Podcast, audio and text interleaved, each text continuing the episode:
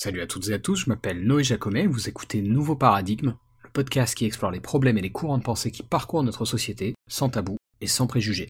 Alors on avait déjà parlé de Derek Parfit dans le podcast, et j'en ai aussi d'ailleurs parlé sur YouTube avec une vidéo dans laquelle je m'appuyais sur le film Memento pour parler d'identité personnelle et relier ça à son travail. Mais aujourd'hui je voulais faire un épisode spécial consacré à Parfit, et en particulier à ses expériences de pensée, parce que c'est un philosophe qui est connu pour ça, et je pense qu'en plus c'est une très bonne manière de faire de la philo, parce que ça parle à tout le monde. Et personnellement, et j'ai déjà dit ailleurs, mais je suis fermement convaincu que la philo c'est pour tout le monde. C'est pas un domaine qui est réservé à des académiciens dans leur tour d'ivoire. Je pense que la condition humaine fait qu'on est tous et toutes, à différents degrés, à différents moments de nos vies, confrontés à des questionnements philosophiques, et qu'on a tous intérêt euh, à s'attarder sur ces questions. Alors bien sûr, quand on est dans le quotidien, on pense pas forcément à toutes ces choses. Qu'est-ce que c'est que la vie? Qu'est-ce que c'est que l'amour? Qu'est-ce que c'est que la mort? La liberté? L'amitié? Le pardon? La tolérance? Etc. Au jour le jour, on est plutôt accaparé par des choses plus triviales. Où en est l'avancement de tel projet au travail, ou bien dans le cadre de nos études? Est-ce que le client, le professeur va être satisfait de ce que je lui propose? Tiens, qu'est-ce qui se dit sur Twitter aujourd'hui? Et c'est normal de se poser ces questions, mais sur nos lignes de mort respectives, je suis pas sûr qu'on se dira qu'on aurait dû passer plus de temps sur celle-ci. Je suis assez certain qu'on se dira le contraire, que c'est la première série de questions, questions philosophiques, auxquelles il faut consacrer du temps. Et donc c'est la raison pour laquelle Derek Parfit me semble être une référence intéressante, parce que comme je vous ai dit, vous allez voir, il a une façon de faire de la philo où il utilise et il propose beaucoup d'expériences de pensée, et c'est bien parce que c'est très ludique et ça permet à la personne qui y réfléchit de vraiment être dans une démarche très active. En tout cas, sur moi, ça marche très bien et je pense pas être le seul. Alors, pour donner quelques éléments euh, de biographie, Derek Parfit, c'était un philosophe britannique qui est né en 1942 et qui est mort il y a quelques années, en 2017. Il a touché à plusieurs sujets spécifiques dans son travail et dans ses productions, notamment à la philosophie morale, et on va en parler un petit peu, mais ce qui va nous intéresser aujourd'hui, c'est principalement l'apport de Parfit en ce qui concerne les questions liées à l'identité personnelle. En gros, la question du soi. Et pour vous donner tout de suite un aperçu de l'intérêt des expériences de pensée de Derek Parfit, bah, je voulais vous faire réfléchir à la toute première qui apparaît dans la troisième partie de son livre Reasons and Persons. C'est la partie qui est justement consacrée à l'identité personnelle. Mais plutôt que de vous citer l'expérience comme il l'a décrit dans le livre, je préférais la réécrire un petit peu dans un style qui vous permettra à vous, auditeurs et auditrices, d'y réfléchir d'un point de vue subjectif. Imaginez qu'on est dans le futur, on va dire un siècle ou deux. L'humanité a colonisé Mars et il est assez fréquent de s'y rendre, de la même manière qu'au XXe, XXIe siècle, on allait dans d'autres pays pour le boulot ou pour le loisir. donc dans quelques heures, vous allez justement sur Mars, et c'est loin d'être une nouveauté, vous y êtes déjà allé plusieurs fois, mais ce qui est différent aujourd'hui, c'est que pour la première fois, vous allez utiliser une nouvelle méthode pour vous y rendre. Au lieu de faire un trajet de plusieurs semaines assez fastidieux en navette spatiale, vous allez utiliser une technologie bien plus rapide, un téléporteur. Alors on vous a dit à quoi vous attendre et c'est assez simple. Une fois dans le téléporteur, vous allez appuyer sur un bouton, ça va vous faire perdre connaissance et quelques instants plus tard, vous reprendrez conscience sur Mars. Ça, c'est ce qui va se passer de votre point de vue, du point de vue subjectif. D'un point de vue objectif, extérieur à vous, ce qui va se passer, c'est que la machine va stocker numériquement une copie parfaite de qui vous êtes, toutes vos données à la cellule près, ensuite elle va détruire intégralement votre corps terrestre, envoyer les infos stockées à la machine sœur sur Mars, qui va remodeler votre corps et transférer votre conscience intacte dans cette nouvelle enveloppe physique, qui encore une fois sera une parfaite copie de celle qui était sur Terre quelques minutes auparavant. Évidemment, il y a de quoi être nerveux, c'est la première fois que vous utilisez cette machine, et son fonctionnement technique peut sembler perturbant. Pourtant, encore une fois, du point de vue subjectif, il se passera rien de bien grave. Vous allez perdre connaissance quelques instants, et revenir à vous sur Mars quasiment instantanément. En plus de ça, vous avez plein de proches qui ont déjà utilisé cette méthode plusieurs fois, et tout s'est toujours bien passé, il n'y a rien qui cloche chez eux. Alors, c'est pas la fin de l'expérience de pensée, mais je voudrais quand même m'arrêter ici une première fois pour souligner que, déjà là, je pense que la plupart des gens ont la même intuition et se posent la même question. S'il y a une discontinuité physique, corporelle de ce genre-là dans mon expérience, est-ce qu'on peut considérer que malgré tout mon identité reste la même? En ce qui me concerne, c'est pas évident de répondre à cette question. Et même si ma conscience perdure dans un corps parfaitement identique, le fait qu'on ait détruit mon enveloppe corporelle sur Terre, ça me met dans une disposition mentale assez inconfortable. Pourtant, encore une fois, du point de vue subjectif, il n'y a rien de particulièrement notable, si ce n'est le changement d'emplacement, bien sûr. Je perds connaissance sur Terre et me réveiller sur Mars quelques instants après. Et du coup, factuellement, au niveau de l'expérience vécue, ce serait comme faire une sieste sur Terre et se réveiller sur Mars. Rien de bien méchant, donc. Et pourtant, le malaise persiste. Mais l'expérience de pensée s'arrête pas là. Je reprends en vous remettant donc dans le contexte imaginé. Une fois entré dans le téléporteur, vous appuyez sur le bouton et comme prévu, vous perdez connaissance et vous reprenez vos esprits après ce qui ne semble avoir été qu'un instant. En examinant votre nouveau corps, vous ne constatez aucun changement, et même votre bleu au mollet, un hématome lié à un coup reçu trois jours plus tôt, est toujours là. Quelques années s'écoulent, au cours desquelles vous êtes régulièrement amené à utiliser cette technologie, et à chaque fois tout se passe de la même manière, sans accroc. Mais aujourd'hui, alors que vous appuyez sur le bouton du téléporteur pour un nouveau voyage sur Mars, vous ne perdez pas connaissance vous sortez de la machine un peu étonné, vous dites à la personne qui supervise le procédé que ça n'a pas fonctionné, que vous ne comprenez pas. L'employé vous répond que ça a bien marché et il vous tend une carte. Celle-ci stipule que le nouveau modèle de scanner enregistre votre empreinte et l'intégralité de votre composition cellulaire sans détruire votre corps. Nous espérons que vous apprécierez les opportunités qu'offre cette avancée technique. Là-dessus, l'employé vous explique que vous êtes l'une des premières personnes à utiliser cette nouvelle technologie et que si vous le désirez, dans une heure, vous pourrez parler à votre autre vous qui est sur Mars. Il a à peine terminé de vous expliquer ça qu'une nouvelle personne se présente à vous et demande à discuter en privé. C'est visiblement un médecin et il vous apprend une nouvelle assez grave, ils ont un problème avec les nouveaux scanners. Certes, ils enregistrent toujours aussi bien la composition cellulaire de leurs utilisateurs, et ils les remodèlent parfaitement sur Mars. Par contre, ils endommagent la version terrienne, et donc il est très probable que dans les prochains jours, vous souffriez d'un arrêt cardiaque. Un peu plus tard, le premier employé, celui qui supervise les téléportations, vous propose de dialoguer avec votre vous martien. Sur l'écran, vous vous voyez, comme si vous étiez face à un miroir, sauf que votre reflet se met tout à coup à parler, à bouger, indépendamment de vous, bien sûr. Fin de l'expérience de pensée. Alors ce scénario catastrophe a de quoi mettre un peu mal à l'aise. Et c'est le but en nous poussant à questionner nos intuitions. C'est d'ailleurs ce que dit Parfit juste après avoir exposé ces cas fictifs. Je cite.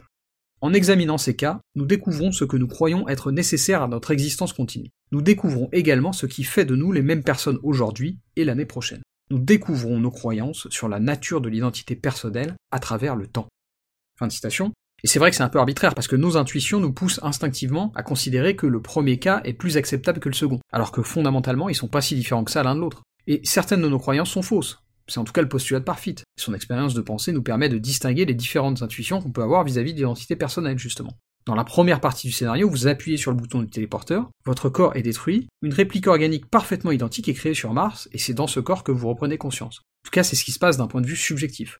D'un point de vue objectif, votre double martien pense être vous, il est similaire en tout point de vue, et il a tous vos souvenirs, y compris celui de l'appui fatidique sur le bouton du téléporteur. Et s'il rentrait sur Terre, tout le monde considérerait que c'est vous. Et c'est ici qu'on a des interprétations différentes.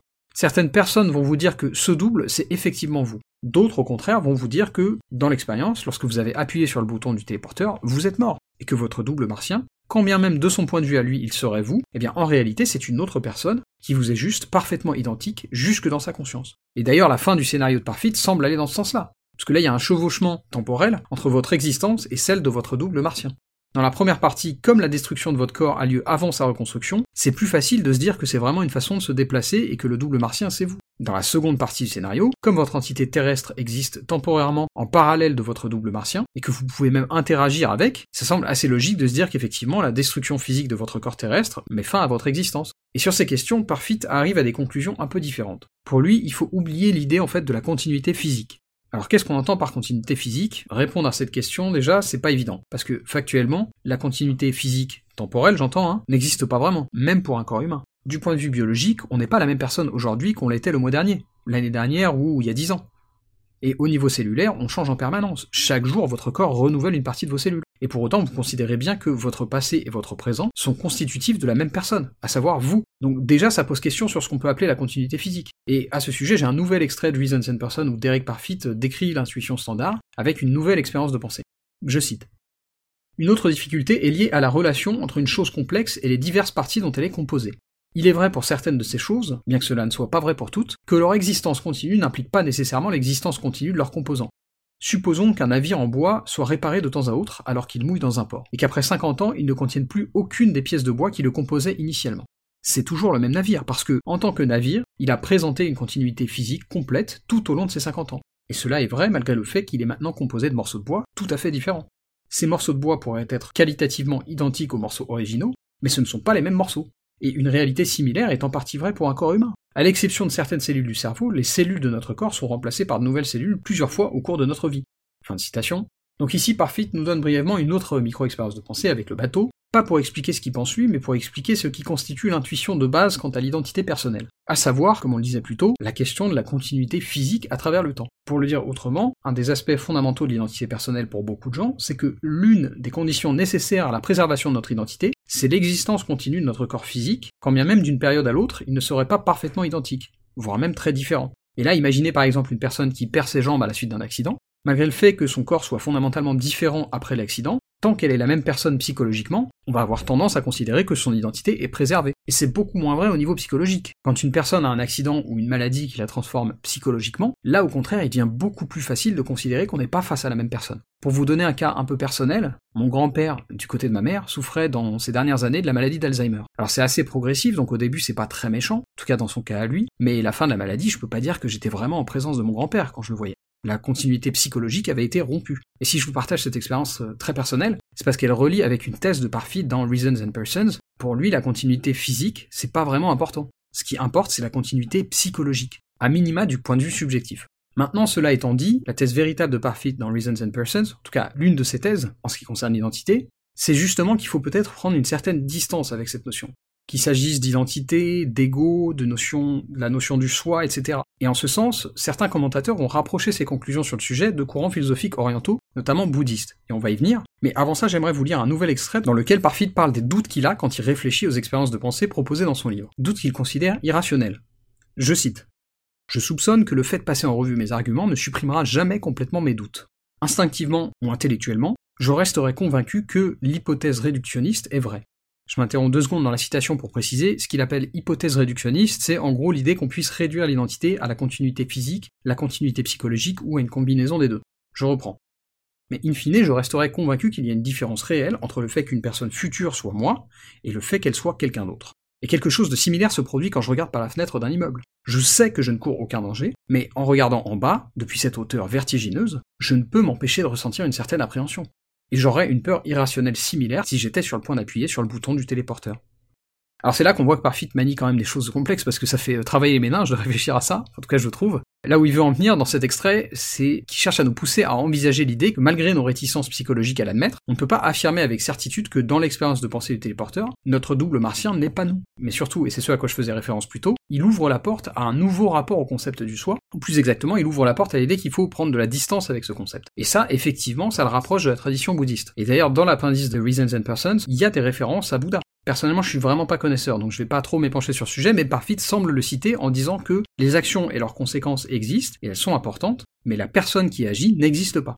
Et ça, ça nous amène à l'une des conclusions les plus importantes de Parfit sur le sujet de l'identité personnelle, à savoir que ce qui compte véritablement, c'est pas tant les personnes que ce qui leur arrive, c'est-à-dire leurs expériences. Et dire ça, ça va tout à fait dans le même sens. Mais en vérité, ce qui importe aux yeux de Parfit, c'est surtout de souligner que les raisons pour lesquelles les personnes agissent, et là je fais évidemment référence au titre de son livre, mais donc ces raisons devraient s'éloigner du concept d'identité personnelle, notamment dans sa relation au temps, parce que c'est ça le facteur qui a été implicite dans tout ce qu'on a évoqué jusqu'ici, notre rapport au temps. Le fait de considérer que le vous d'aujourd'hui et le vous d'il y a 5 ans par exemple sont constitutifs d'une seule et même personne, eh bien ça ce sont bien des postulats arbitraires liés à notre conception du temps. Et c'est tout à fait débattable en fait. En tout cas pour Parfit. Et c'est pour ça qu'il se méfie de cette idée un peu monolithique de l'identité, du soi, etc. Et pour conclure l'épisode sur ces considérations spécifiques, j'ai une dernière citation à vous lire pour souligner plus clairement encore ce que dit Parfit dans Reasons and Persons. Vous allez voir qu'on en revient justement encore une fois à l'expérience du téléporteur. Je cite. Certains affirment que ce qui importe à notre survie est la continuité physique, ou à minima l'existence continue d'un même cerveau spécifique. Ces gens considèrent que si j'étais sur le point d'être téléporté, je devrais considérer une telle perspective comme similaire à la mort, et que bien qu'il existe une continuité psychologique entre mon double et moi, celle-ci n'a pas d'importance. Ce qui importe est qu'il n'existe pas de continuité physique entre lui et moi. Je ne suis pas d'accord. De mon point de vue, ce qui importe est la relation R, à savoir la continuité psychologique et ou la connectivité psychologique. De mon point de vue, ce qui importe, c'est ce qui fait de nous des personnes.